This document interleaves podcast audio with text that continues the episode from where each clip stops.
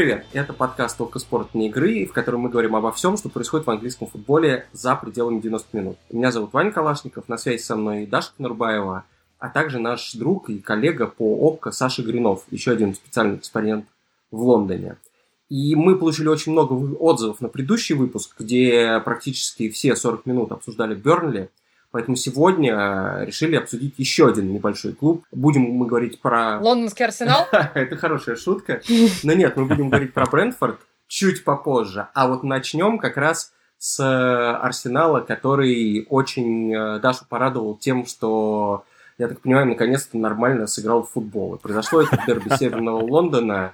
И, в общем, Даша, тебе слово, рассказывай, как твой э, воскресный вечер, который должен быть очень унылым, превратился в супер праздничный.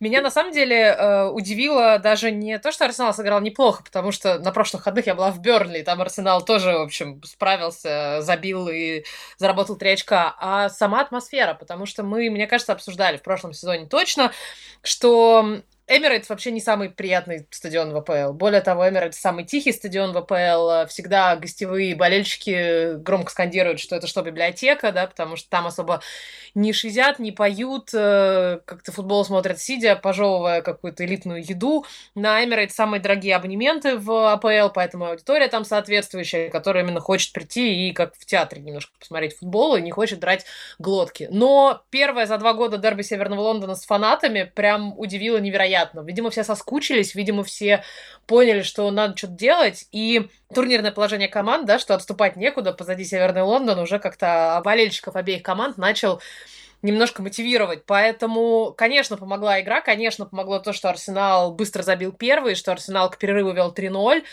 Но я честно скажу, я, мы обсуждали это с коллегами, которые тоже не первый год, не первый сезон, и даже там не пятый и не десятый уже работают в АПЛ. Они говорят, мы Эмирейтс таким никогда не видели. То есть они пели, они не замолкали все 90 минут, они были, болельщики, я имею в виду, они были саркастичными, они как-то шутили над болельщиками Тоттенхэма, э, вставали на ноги, и как бы было здорово, слушайте, не бывает такого на Эмирейт, чтобы, что на Эмирейт здорово именно с футбольной точки, с точки зрения атмосферы. Ну, с футбольной тоже, но с точки зрения атмосферы там все прям совсем тяжеловато. А здесь прям какая-то магия случилась. Я не знаю, что это. Это причем повлияло на всех. Это повлияло на там Артету, который как безумно скакал по кромке поля. Это повлияло тоже на некоторых легенд клуба. Э, я разговаривала перед матчем в качестве телевизионного эксперта. Выступал Дэвид Симон, который тоже, в общем, так хитро улыбался всем, когда болельщики вокруг него скандировали, что если вы ненавидите Тоттенхэм, то встаньте, и о том, что Тоттенхэм всегда будет э, плохой командой, скажем так. Э, и Симон такой, в общем, не вставал, но кивал и радостно улыбался всем вокруг. Вот, был Тириан Ри на трибунах, то есть, в общем, какой-то вот арсенальский дух, он прям собрался, и все это сработало. Не знаю, насколько это сработает в долгую, может, это раз в год, и только во время дерби Северного Лондона выстрелило, но было очень круто в воскресенье, прям я удивлена и радостно. Ну, слушай, если когда ты выстреливать, когда ты атмосфера и влияет на результат, то это был ровно тот, тот самый матч, в котором это должно произойти. Саш, ты, наверное, единственный из нас, кто, возможно, был на старом Хайбере, ты же был там. Да, я, я там был. А, расскажи, вот э, ты помнишь, э, и осталось ли у тебя впечатление какое-то, что там действительно атмосфера была особое по отношению к Эмирейтс, и почувствовал ли ты что-нибудь, когда, например, впервые пришел на Эмирейтс и сказал, ну, ребята, это что-то совсем не то, или не было у тебя такого? Я сейчас удив... ну, не с, не с удивлением слушаю Дашу, потому что действительно, да, не прошло 15 и, и 15 лет, и Эмирейтс наконец выдал нормальную атмосферу, потому что действительно после Хайбри разница была, хотя именно Хайбри прозвали Лайбри, то есть именно Хайбри был библиотекой, потому что считал, что атмосфера там не из лучших, но мне как-то везло с матчами, я как-то там попадал на Лигу Чемпионов со Спартаком, когда, хотя был 1-0, но вроде был достаточно а, бодро. А, пару раз с Ливерпулем. А, один раз, когда Джерард дал передачу на Анри, он его подкраулил там, на последних минутах, по-моему, на последних минутах и забил победный мяч. И, конечно же, самое впечатление у меня от Эмиратс, я был а, на том непобедимом чемпионском сезоне, а, когда Терри Анри забил хэт-трик, и они обыграли Ливерпуль 4-2.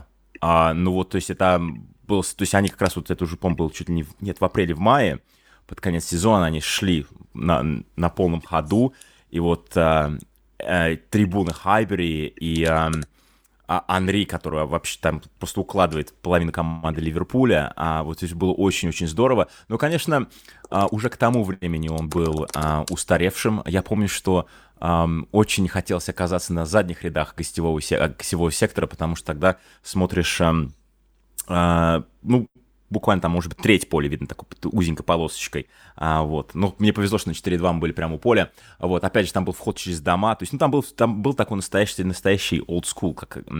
Я не был, кстати, там после редевелопмента, я не был во всех этих квартирах, так что у меня осталась только память того старого стадиона, но э, после переезда на Эмиратс, действительно, то есть мне кажется, вот Эмирс стал каким-то таким худшим вариантом нового стадиона с точки зрения атмосферы, с точки зрения того, как там удерживается звук, и с точки зрения того, что там очень слишком комфортно. То есть там же место-то фига. То есть не то, что там, а, там сидит... То есть мы, мы с Дашей сидели в субботу а, на Стамфорд-Бридже, у меня там были коленки, я пытался за ушко запихнуть, потому что там было совершенно неудобно, не было места. А на Эмирс такие удобные кресла, столько места, можно развалиться и просто заснуть. А, вот, то есть... А, Мне кажется... А, то есть вот в чем главная опасность для журналистов, чтобы, чтобы нельзя было заснуть на игре, понятно? Ну, чтобы, понятно. Да, да, надо же обращать внимание на то, что происходит, включая боль в собственных коленах. Так что да, то есть э, э, у Хайбери был свой чарм, шарм, Uh, из всех новых стадионов, может быть, мне Эмиратс нравится меньше всех, так что э, очень интересно услышать реакцию Даши и, и других коллег о том восторге, с которым они говорят о том, а, что произошло в дерби в воскресенье. Слушай, ну на самом деле лучше, лучше бы ты сидел, конечно, на заднем ряду и не видел ничего, если там было 4-2, может быть, впечатление получше было бы. Не, ну знаете, иногда величие, величие стоит... Э, болельщики Ливерпуля оценили, то есть тогда в 2004 году это были последние матчи Жерара Улье, а, и ну все понимали, что, скорее всего, дело идет к уходу, но просто вот иногда здорово посмотреть на классную команду. И опять же, это был последний, последний чемпионство Арсенала, кстати, 2004 год. Даш, слушай, я, естественно, смотрел этот матч э, не из удобного кресла на Эмирейтс, а из удобного кресла из дома. И довольно часто показывали Терри Анри, который был на трибуне, причем не один, а с эм, шведским владельцем Spotify, который хочет все купить себе Арсенал. Ну, его там показывали, он еще был в ретро-форме Арсенала. В общем, понятное дело, что праздновал э, голы и вообще был в хорошем настроении. А ты наблюдала за ним вживую? Ты наверняка его видела, ну, в смысле, на этом матче. Наверняка ты его видела больше раз, чем э, мы по телевизору. Как он себя там вел? На матче нет, потому что я так не поняла, на самом деле, где он сидит. Я не до конца понимаю, где на Эмирейтс вот эти вип-сектора, потому что то ли они где-то за скамейками запасных, то ли они где-то вот в... Там есть ряд э, между верхним и нижним ярусом, ряд лож, может быть, он там где-то сидел, э, скорее всего, мне кажется, что он скорее где-то в ложе был. Э, но я говорю, я так я сидел рядом с Дэвидом Симоном, то мне хватало вот такой энергии от бывших футболистов Арсенала. Симон был с собой невероятно доволен, у них еще после матче, так он выступал экспертом для премьер-лиги, э, у него был эм, диалог с, собственно, Рамсдейлом, э, и они там вратарскими какими-то техниками, видимо, делились после игры. Э, я у Рамсдейла спросила, потому что мы дали, его дали мне на послематчевое интервью, я говорю, что он там, легенда Арсенала, договорил. Он, в общем, такой разулыбался, говорит, похвалил меня за пару сейвов, но мы, типа, не успели очень много обсудить, потому что плюс был еще в эфире. Говорит, ну мы договорились, что как-нибудь, как будет время, может быть, там в перерыве на сборной или где-то еще Э, что мы там встретимся, сядем, мы, значит, за вратарское мастерство, значит, все перетрем. Поэтому вот какая-то преемственность поколений э, странно и неожиданно для Арсенала, потому что, говорю, Арсенал такой хаос был последние, последние все месяцы, мне кажется, даже годы. Мы в, в последних выпусках много говорили про то, что в Юнайтед там какая-то вот такая преемственность строится, и что там, значит, весь класс 92 вокруг, и, значит, весь класс Роналду вокруг, и все это, значит, как-то там прям переходит из поколения в поколение, а тут вот что-то внезапно в Арсенале это щелкнуло и сработало. Опять же таки, я держу планку оптимизма на очень низком уровне, и я как-то мне слабо верится, что это будет работать в долгую, но если хотя бы, если они хотя бы в дерби Северного Лондона могут собраться и проявить себя, ну, значит, пациент скорее жив, чем мертв все-таки, хоть как-то. Отлично. А, я думаю, что тебе это дерби Северного Лондона надолго запомнится. По-моему, одно из самых ярких за последнее время, и тем более вживую. А, Саш, скажи, у тебя есть какие-то вот особо запоминающиеся именно матчи Арсенала и Тоттенхэма, на которых ты был или которые ты видел, которые для тебя прям эталон того, как, каким дерби должно быть? Я сегодня вспоминал, и мне кажется, из тех... Вот у меня есть один матч, который действительно очень-очень запомнился. Это был март 2016 года. А, кто был на первом месте в 2016 году, Даш? Ох, даже не знаю, даже не знаю. Лестер, конечно. Вот ну, кто-то оттуда, да. И эм, Арсенал и Тоттенхэм шли вторыми. Э, Тоттенхэм был вторым, Арсенал был третьим. И вот Дерби в начале марта, оно было совершенно сумасшедшее. А, то есть это еще White Hart Lane, это еще старый стадион, еще до начала реконструкции так так что он весь еще был весь целый. Матч складывался очень здорово, потому что сначала вышел вперед Арсенал, а, Аарон Рэмзи забил, забил пяточкой, а, вообще очень-очень красиво, а, с передачей Белерина. А, ну, а во втором тайме вообще все немного сошло с ума, потому что при счете 1-0 в пользу Арсенала а, Коклан совершенно незачем просто а, у линии поля срубил Кейна, был удален. А, и после этого уже на тот момент Спurs смотрели очень, смотрелись очень здорово, и было такое ощущение, что они сейчас вообще разорвут соперника. Вот, то есть сначала Олдерверл затолкал мяч после углового, а потом Кейн. Э, я всем советую посмотреть этот гол. Он забил с линии штрафной, но не с линии штрафной, а с боковой линии, то есть там где-то метров десяти. Ого. А, от, а, от лицевой, и он закрутил мяч вот под дальнюю штангу. То есть это была такая сумасшедшая траектория, то есть просто невероятно. И вот они выходят вперед со счетом 2-1, и буквально тут же Поч меняет Ламелу. Все получается, все игра идет, все замечательно, все здорово. Но Ламела на желтой, и Ламелу все время там тыкают, пинают, и видно, что еще пару минут и отломел ничего да не он выходит желтый на поле каждый раз, такой, да, то есть, игрок, ну, который ну, уже был, есть. Тут было просто видно. Поле, да. и, ему там еще одну желтую получить этого, а, но особенно было бы в этот момент, то есть было видно, что сейчас что-то будет, так что его поч заменил на Райана Мейсона а, и совершенно сломал игру. То есть после этого на поле был только Арсенал в десятером. А, вот, и потом выходит Жиру, и практически немедленно а, Арсенал забивает. То есть, ну не Жиру, а забивает Санчес. А, неудобно там для, для Риса. И вот это совершенно сумасшедший какой-то поворот, и кончается все 2-2, и вот мне кажется, в этот момент становится понятно, что, скорее всего, Лестер все-таки будет чемпионом, потому что Лестер играл чуть позднее, он играл а, в 5.30, а, и он играл вот, а, против Уотфорда. Я поехал на тот матч. Там выиграли 1-0, забил Морес, и в этот момент а, Лестер вышел вперед на 5 очков, оторвался. Так что вот это, это поворотный момент, на мой взгляд. То есть Арсенал как бы уже, мне кажется, отставал слишком, слишком далеко, вот, но они повредили вот эти, вот эти шансы а, Тоттенхэма. Потом мы знаем, как Тоттенхэм а, потерял титул а, не выиграв на Стэнфорд-Бридж. А, и вот как-то все это очень так, очень здорово, вот эта вся концовка, все, все было так связано, перевязано, потому что, учитывая, что я считаю, в принципе, что а, матчи Челси-Тоттенхэм более колкие, а, там такой более такой насти а, накал, чем в матчах Арсенал-Тоттенхэм, но вот эти вот два матча, на мой взгляд, вот именно вот эти два ключевых матча для Тоттенхэма лишили а, Тоттенхэм чемпионства, но это все началось именно на White Lane в матче против Арсенала в том сезоне, э, про который я говорю, 2012 год, по-моему, оба матча закончили со счетом 5-2. Но я вот помню тот, который был в феврале, и просто у него была очень правильная для меня предыстория. Э, первый раз я попал на футбол в Англии в феврале 2009 и тогда Аршавин вот только-только перешел в Арсенал. И это, по-моему, его был то ли первый домашний матч, э, по-моему, да, против Фулхэма. Естественно, он закончился со счетом 0-0. Вот, но я ничуть не пожалел. Э, смотрел, опять-таки, с последнего ряда Эмирейтс как раз. И был в шоке от того, что видно абсолютно все. И несмотря на то, что это дико высоко, ну, на самом деле, этот стадион как раз сделан довольно удачно, что из верхних ярусов все видно.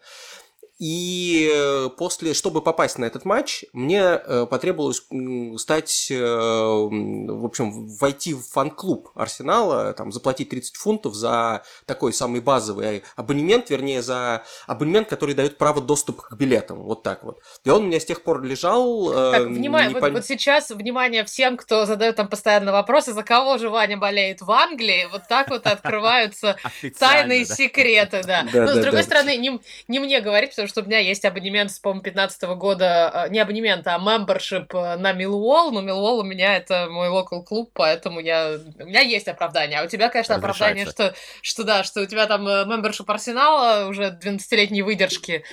Это вот скандалы, интриги, расследования в нашем подкасте. Все ради Андрея Сергеевича. На самом деле, естественно, я его отменил в какой-то момент, когда стал ходить на футбол по Да, да, конечно, именно, да. именно так. Но первые несколько лет он у меня был. Вот. И уже когда я в 2012 году, все еще не имея возможности куда-то попадать по аккредитациям, собрался на матч, я увидел, что вдруг соответственно, на... есть база такая Ticket Exchange, база обмена билетами среди именно фанатов Арсенала. То есть, если кто-то собирается на матч, но в последний момент там передумал или не может, он может выставить свой билет на такую биржу обмена, и тот, у которого есть этот мембершип начальный, может быстренько подсуетиться и купить. Я так и сделал, причем оповещение о том, что матч на лондонское, на дерби Северного Лондона появилось, пришло ко мне, когда я ехал в поезде мимо Emirates. Я считаю это прям правильным знаком.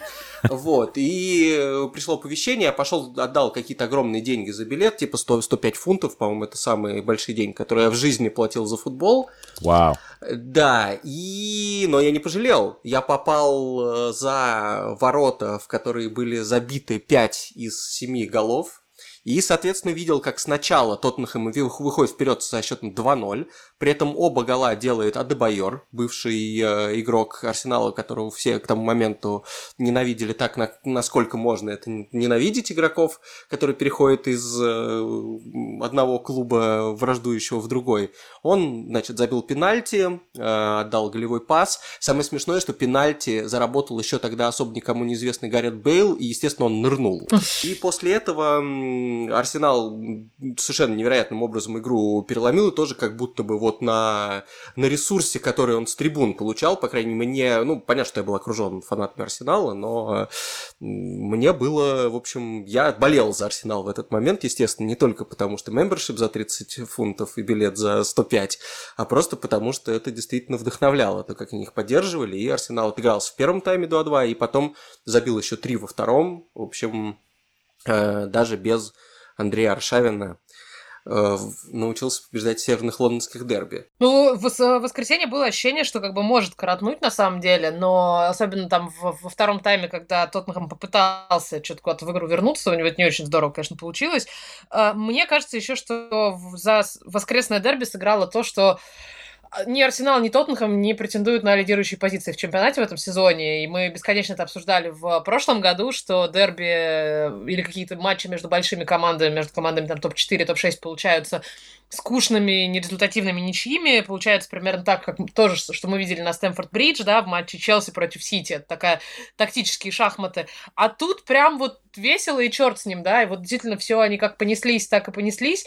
И перед игрой все говорили, что непонятно вообще, что будет. То есть может случиться все что угодно, да. И вот это, мне кажется, получилось такое э, сырое, живое, настоящее нервное дерби. Хотелось бы, конечно, чуть больше э, какой-то борьбы со стороны Тоттенхэма, но как-то вообще, да, их не, не случилось. И это уникальный был момент, а, когда на Эмирейтс не фанаты Арсенала покинули стадион первыми, что вот где-то, наверное, минут на 75-й начали болельщики Тоттенхэма уходить. Но это было внезапно. Действительно, Эмирейтс, который оставался до конца, мне кажется, что все, что конец близок. Или природа настолько очистилась, что вот уже невероятные вещи у нас случаются в АПЛ. Даша, расскажи э, о своем самом эм, неприятном впечатлении от северо-лондонского дерби. Я намекаю на то, что традиционную пирожковую, э, которая называется Хайбери Корнер, закрыли, где продавали пироги в честь э, легенд Арсенала. И, в общем, по-моему, самая известная пирожковая вообще во всем английском футболе была.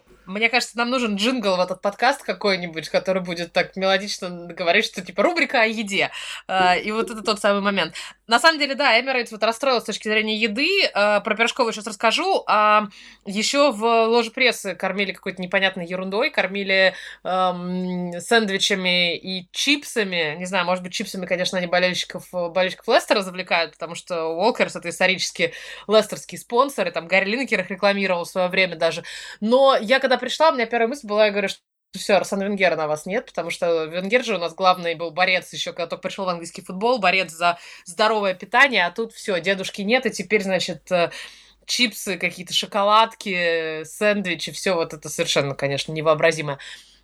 А пирожковая, да, это грусть большая. Я специально приехала заранее на матч, думала, что я пойду и поем пирожков. Э, там, вообще, мне кажется, у каждого клуба уважающего себя должны быть какие-то такие традиционные пирожковые. Возле Энфилд, например, очень хорошее заведение тоже с пирожками, где тоже все названо в честь легенд клуба, а хот-дог там назван в честь Клопа. Поэтому я считаю это тоже каким-то некоторым проявлением, не знаю, стереотипов о немецких сосисках. Но, э, да, возле стадион Арсенала, еще, по-моему, это была пирожковая, которая чуть ли не возле э, Хайбери старого открылась. Она какая-то очень старинная была, и она открывалась, там у них была стойка, которая работала в Нематче, у них была пирожковая, которая работала где-то вот уже чуть ближе к новому стадиону, и одна возле вокзала Кингс Кросс, который тоже не, там в Северном Лондоне, не очень далеко от всего этого. В общем, заколочены окна, нет внутри никаких пирожков, и я прям расстроилась на самом деле, как-то не знаю, где подписать петицию. Я потом залезла в социальные сети, и там, э, э, это, собственно, пирожковые, и там посты от марта прошлого года, где они там распродают какие-то там э, лампы, столы и что-то такое. То есть, видимо, как только коронавирус начался, как только футбол закрылся, сразу их это все как-то подкосило. Поэтому грустненько, пирожков нет, но вот атмосфера хотя бы есть, иначе было бы совсем грустно. Саш, э, мы тебя позвали, в числе прочего, как эксперта по Брентфорду. Ты живешь не так далеко от этого стадиона, но раньше-то ты жил еще ближе. Ты был таким настоящим резидентом западного Лондона. Вот давай до того, как ты расскажешь нам о том, что сейчас собой представляет этот клуб, который в, в премьер-лигу вышел и, в общем, неплохо там держится. Расскажи, э, вот вообще в какой-то динамике западного Лондона, вот в этой системе ценностей, Брентфорд, он всегда был таким лишним клубом, да, э, потому что там же и Челси, и Фулхэм, и Куинс Парк Рейнджерс. Брентфорд хоть когда-нибудь э, в этот набор клубов встраивался? Видел ли ты на районе людей в шарфах и футболках? Было ли у него когда-нибудь больше, там, я не знаю, десятка тысяч болельщиков, определял ли он как-нибудь жизнь района, вообще с каким статусом вот он до, дошел до того момента, как его, э, значит, э, нынешний владелец купил и сделал клубом уровня АПЛ? Я жил около стадиона Куинс Парк Рейнджерс, около Лофтус Роуд, то есть в Шеперс Буше, там в самом сердце эм, borough Хаммерсмит и Фулхэм. Э, и в нашем borough е было, конечно, и, и Челси, и Фулхэм, и Куинс Парк Рейнджерс, и все эти клубы, э, то есть я переехал в 2004 году, на тот момент уже были серьезными. То есть Фулхэм уже к тому времени вышел в премьер-лигу. Э, напомню, что Фулхэм в премьер-лиге не играл 30 с лишним лет, но он там еще играл в 60-х. Последний раз Брентфорд играл в первом дивизионе, как он тогда назывался, был в 47 году. То есть уже как бы то поколение ушло. А у Фулхэма, например, был, был тот же самый Джонни Хейнс, который был там легендарным футболистом, там, был первым стафунтовым футболистом а, и, и так далее. То есть у них как-то, у них была историческая легенда. У Брентфорда этого ничего не было. Ну и, конечно же, у самого Queen's Park Rangers а, был начало 90-х, когда это вообще был лучшим клубом Лондона. Он, по-моему, пять сезонов подряд финишировал выше Челси, например. Там ферил Рэй Уилкинс и так далее. То есть у них тоже, то есть у них была своя совсем недавняя история на тот момент. А Брентфорд, да, Брентфорд а, был в низах. А, он может быть, даже в третьем дивизионе был на тот момент, и а, у, у них все знали про их классный стадион, а, Гриффин Парк, что там на углу по пабу. А, ну, немногие знали то, что единственный из этих пабов нормальный.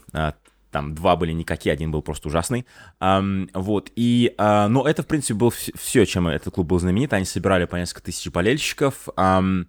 И нет, самая, может быть, даже знаменитая не футбольная фишка а Гриффин Парк была в том, что это был, может быть, самый знаменитый рекламный щит во всем mm. английском футболе. Потому что дело в том, что... При этом он не пиво рекламировал, насколько я понимаю. Не пиво, не пиво. То есть они, они могли рекламировать все подряд, потому что а, над стадионом, то есть над, над районом идут на посадку самолеты на Хитроу. А, то есть там в зависимости, конечно, от ветра и так далее, но, в общем, но они, они прилетают на стадионом, так что, ну, понятно, что на трибунах крыши, и на них можно писать все, что угодно. И ам, когда я там жил в, в, в 2000-х, эм, Катар, а, катарские авиалинии, там было, были огромные аршинными этими буквами, на крыше было написано Катар. То есть я не помню, сколько они платили. По-моему, они платили где-то по, может быть, 100 тысяч фунтов в год. Что, что типа, то есть не, небольшая сумма, но большая для тогдаш, тогдашнего Брентфорда. И вот э, они, я, я помню, что должны были заплатить там несколько десятка тысяч фунтов за то, чтобы соскребли, по-моему, предыдущую рекламу, нарисовали эту новую по-нормальному. В общем, был, там что-то было такое очень интересное. А при этом они не были их спонсором, они вот просто эту рекламу... Они просто, а просто рекламировали, да, они, они просто, то есть у, у нас реклама, у вас такой большой там щит там на 100 метров, грубо говоря, который видит все, которые летят, кто летит в Лондон. То есть я не помню, они там разные компании, не помню, другие там какие-то авиалинии рекламировали, но то, что мне запомнилось, это именно этот Катар. Um, вот еще до того, как мы узнали о Катаре с точки зрения футбола и так далее. То есть, может быть, это была первая большая реклама этого государства. Интеграция, интеграция Катара с э, футболом была первая, да, я думаю. Вот, да, вот, вот впервые это началось, все началось с Брентфорда. Все, вот, мы, мы, мы знаем, а вот больше никто не знает. Вот, и... Эм, да, и то есть, но, но на поле а, команда вообще ничего не показывала. И вот почему она появилась там в новостях, и почему про нее узнали, потому что просто команда, просто клуб а, начинал банкротиться. То есть кончились деньги, и в конце концов там скинулись болельщики, а, и его выкупили. Но понятно, что на болельщические средства клуб может существовать только определенное количество времени. Конечно, им надо было искать какого-то большого спонсора. И спонсор нашелся среди них. А, то есть Матthew Беннем, а, то есть обычный английский парень, а, который там учил изучал физику в Оксфорде, ну и потом, как обычно, физики из Оксфорда пошел там в финансы. А, это традиционный, традиционный маршрут. и в какой-то, как, через какой-то момент он там перешел на беттинг, на всякие игровые штуки. Это понятно, что мы все знаем, что он какое-то время работал с Тони Блумом, который теперь Брайтон. А вот, но потом он ушел сам, и вроде там Блуму не понравилось, так что они теперь типа враждуют. Ну вот именно с, с, именно с Бенома а, который, кстати, очень прикольный. То есть он, он ведет себя как болельщик, потому что, например, когда а, проходили последние матчи на Гриффин Парк, конечно, без болельщиков, но он там был на поле после там последнего матча плей-офф, и там пинал мячи куда-то там, за, там чуть ли не, не, не через трибуну. А, вот, то есть он, ему, ему явно это все нравится, он там, я знаю, что он там в прошлом были какие-то фотки, как он играл в матчах там против, ну, грубо говоря, тренерского штаба и так далее. То есть он действительно, он болельщик, и, и я считаю, что мне очень сильно импонирует, это то, что это действительно как бы даже с точки зрения владельцев, это не олигархи, это обычный английский клуб. То есть местный парень заработал денег, вложил в клуб. А, опять же, понятно, что он не может вложить в клуб там сотни миллионов, так что поэтому надо все делать умнее. А учитывая его бэкграунд, то есть в Англии, если хочешь, хочешь получить хороший математический бэкграунд, это изучали математику, само собой, или физику. То есть она как дает что-то, что-то похожее. И понятно, что, учитывая, что в, в, в игорной индустрии какие там всякие модели, и они вычислили, что это может быть применительно к футболу, и они нашли формулу, по которой они, грубо говоря, стали умнее всех. То есть я знаю, что сейчас, например, все считают XG, там, полезность и так далее, но мне кажется, что именно с таких, как Брентфорд, это и пошло. И они в какой-то момент, они просто успели до остальных. Не, Мичелин, по-моему, тоже им принадлежит. В общем, это партнерство с датским клубом. Мне кажется, они эти модели могли там объездить, стали применять здесь. И так что вся пошла эта динамика, поэтому у нас сейчас мы видим, что датский коннекшн, там 6 датских игроков сейчас, датский тренер, датская модель футбола 3-5-2, если вы помните, по евро. То есть, э, и плюс, конечно, красно-белая форма. А, так что очень много схожего. И вот, и вот все вот это пошло. И мне кажется, они опять же сделали очень интересную штуку. А, то есть а, стадион строится, грубо говоря, по-моему, с 2007 года. А, там были долгие эти разговоры, куда переезжать, что делать, как покупать эту землю. Опять же, огромный плюс в том, что они смогли построить стадион на районе, на, своем собственном. То есть эм, он около моста Кью-Бридж, но я вот заезжал эм, на Гриффин Парк эм, в субботу перед игрой, а, конечно, зашел в Гриффин, просто поговорить с народом, что, как чего. А, вот, ну, конечно, народ в восторге, там все, ни, ни, никто не может поверить, но вот это, мне кажется, очень-очень главная составляющая, то, что они могут пойти в Гриффин, и, конечно, теперь они пойдут не через дорогу на стадион, ну, там надо пройти 15-20 минут. А, ну, как бы все равно стадион, все равно клуб остался локальным. И там э, да, эти были очень много разговоров, потом они его строили, и мне кажется, то, как они выходили из чемпионшипа, они подгадывали, чтобы выйти именно на новый стадион. И они в прошлом году чуть-чуть просчитались. А, вот, проигр, проигр, случайно проиграв в финале плей-офф Фулхэму, но, может быть, опять же, они за этот год лишний как-то, у них команда заматерела больше, то есть они стали более серьезным коллективом, бы со, все, все, все намного сыграннее, так что сейчас они вышли, они уже намного лучше подготовлены. А, и, конечно же, надо не забывать то, что эм, вот а, болельщиков стало в два раза больше. То есть а, на матче против Ливерпуля, по-моему, было 16 тысяч 879, что-то типа этого, они столько народу не собирали 50 лет. То есть, и когда вдруг болельщиков становится в два раза больше, а кто эти люди? Вот я спрашивал народ в субботу, вообще, кто это люди? Они как не могли мне объяснить. Ну, там, может быть, кто-то из семей стал больше ходить. Опять же, мы это видели в Западном Лондоне уже, когда Фулхэм выходил. У Фулхэма было по несколько тысяч, вдруг стало бац, 25. А, но Фулхэм, он центральнее расположен, так что там удобнее, да, на, так, грубо говоря, профессионалам, которые живут в Лондоне, там, на соседней улице, просто идти на, идти на стадион, или кто-то переехал там из Барнсли, а теперь им надо ходить по дешевке смотреть футбол в Лондоне, а вот Фулхэм, на Фулхэме были очень дешевые билеты тоже, и они как-то собрали из тех. Брентфорд, он далее, дальше на запад, и там район несколько, ну, более... Ну, не, не, не, не, то, что более деревенский, но там как он попроще. А, вот, то есть э, мне не совсем понятно, откуда пришел весь этот народ. Там, конечно, пронастроили новых квартир, А вот, ну, может в таких ситуациях просто там коллеги тащат за собой там детей, там семьи, там соседи и так далее. Просто всем прикольно пойти на новый стадион. И да, и при этом эти люди, может быть, которые даже на стадион регулярно раньше не ходили, они создают там совершенно прекрасную атмосферу. То есть, э, и, то есть если взять стадион, то там 15 тысяч местных, 1700 гостевых болельщиков, и они весь матч так очень здорово перекликиваются, не замолкают. Конечно, есть свой хардкор за воротами, но они там перекликиваются с гостевым сектором, потом кричат, что на гостевой сектор, что ах, вас ничего, не, ничего там от вас не слышно. И вот эта динамика очень здорово работает, опять же, с тем, как играет команда. А, то есть мы видим, что, например, а, против Ливерпуля на первых минутах там Айер выносит мяч там с линии ворот, а, и все взрываются. Через минут уже Брентфорд идет в атаку, там три момента друг за другом, и все становятся на уши, и вот эта динамика потом продолжается весь матч. И даже в те моменты, когда видно, что Брентфорд уже сдох, тренер делает правильные замены, а, э, народ на трибунах, с одной стороны, в восторге, что они летят все 2-3 в Ливерпуль, Ливерпулю, с другой стороны, говорят, ну, давайте еще. А, вот, и, а, и это очень интересно, опять же, смотреть на трибунах, потому что это маленький клуб, выш, вышедший в премьер-лигу, болельщики не верят своим глазам, и у них уверенности в команде, меньше, мне кажется, меньше, чем у самой команды, потому что команда выглядит очень профессионально, она выглядит, она, она на уровне, а болельщики все еще не могут поверить, ах, как вот с Ливерпулем играем 3-3, а, меж, а между тем вообще Тони вообще может на последних минутах там забить и вообще выиграть весь матч, они вообще укатали Арсенал. Не то, что клуб немного перерос болельщиков, потому что, конечно, все это догонится, но вот в какой-то степени все соответствует, и болельщикам, мне кажется, стоит подтягиваться с точки зрения менталитета, может быть, они сейчас за этот сезон как соберутся и поймут, что на самом деле они вот им место в премьер-лиге, и может быть, с одной стороны, это утратить несколько, некоторую аутентичность, но мне кажется, этого не будет, потому что все-таки не приедается премьер-лига за, за, за сезон таким болельщикам, как, какие у нас есть в Брентфорде, поэтому атмосферу в таких... То есть мне было очень здорово сравнить атмосферу на Стэнфорд-Бридж и на Брентфорде а, в, а, в субботу, и, конечно, там огромная разница, потому что у одних одни ожидания, у других другие ожидания, и они в восторге совершенно от разных вещей. Ты сказал, что Брентфорд э, как клуб с инфраструктурой, с менеджментом, с игроками выглядит, э, в общем, на уровне клубов премьер-лиги, и, как показывает начало сезона, готов с ними конкурировать. Я в этом сразу подумал о том, интересно, какие клубы могут играть в премьер-лиге уже несколько лет, но не выглядят клубами премьер-лиги по ощущениям на стадионе и так далее. И понял, что лично для меня почти всегда таким клубом был Уотфорд. Я вот тоже про Уотфорд тоже сейчас подумала. Да, каждый раз, несмотря на то, что если даже отставить в, стороне, в сторону тот логистический кошмар, который для жителей, мне кажется, любой части Лондона, кроме северной, э, с которыми они сталкиваются, чтобы добраться до Уотфорда, и даже, в общем, при всем уважении к Элтону Джону и к хорошей истории клуба, и вообще ко всем ну, интересным событиям, которые с ними случалось, и то, как они в премьер-лигу выходили, и что там, я не знаю. Эшли Янг когда-то играл, вернувшийся в премьер-лигу сейчас, наконец.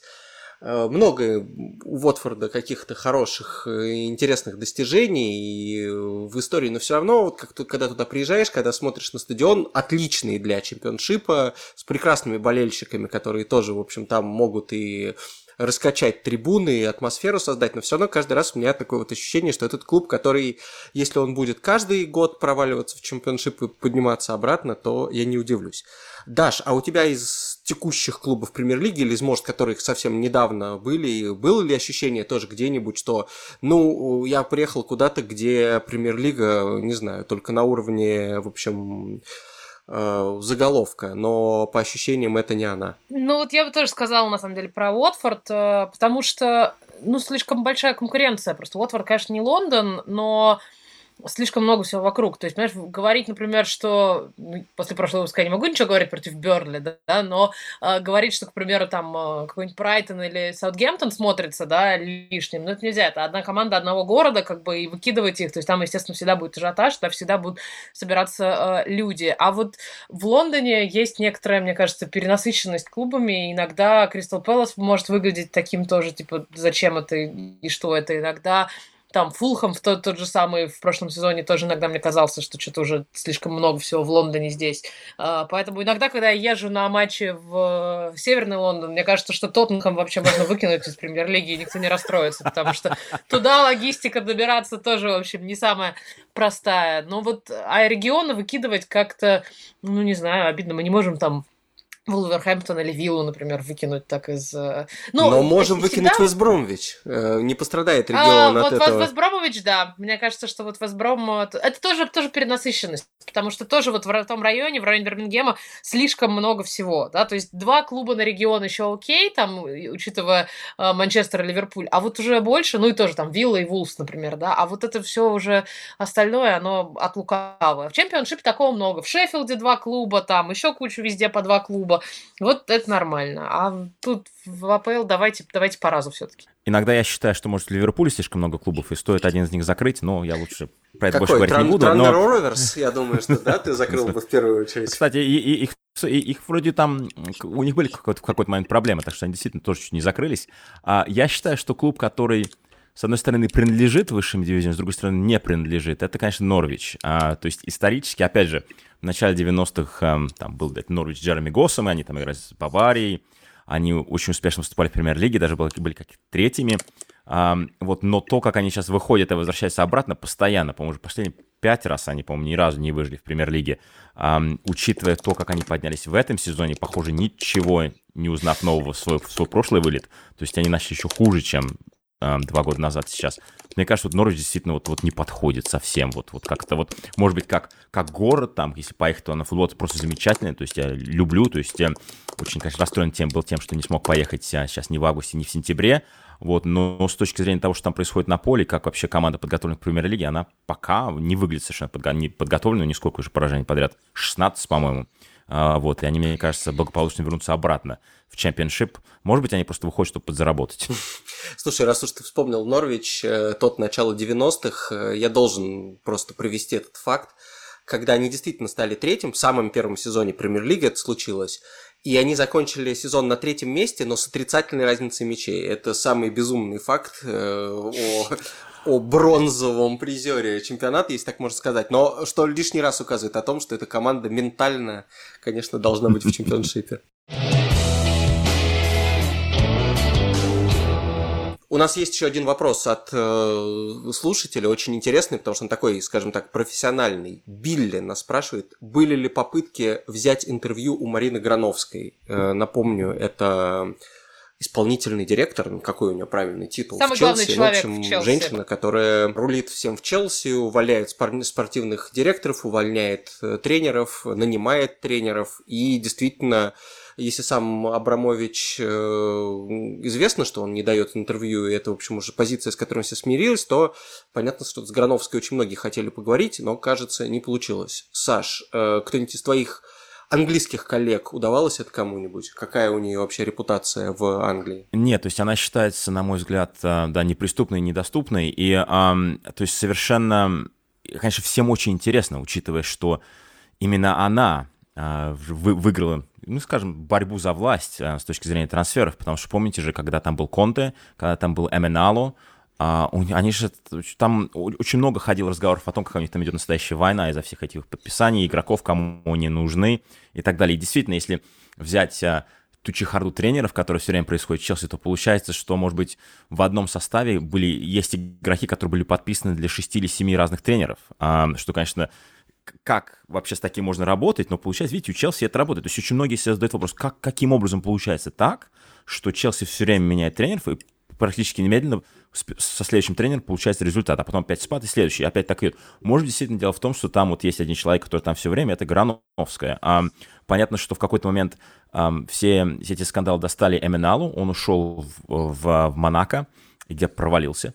И у меня была интересная встреча как-то раз в Риме. А, мы поехали на полуфинал а, Рома-Ливерпуль, и а, Ливерпуль проиграл 2-4, но вышел в финал в Киеве.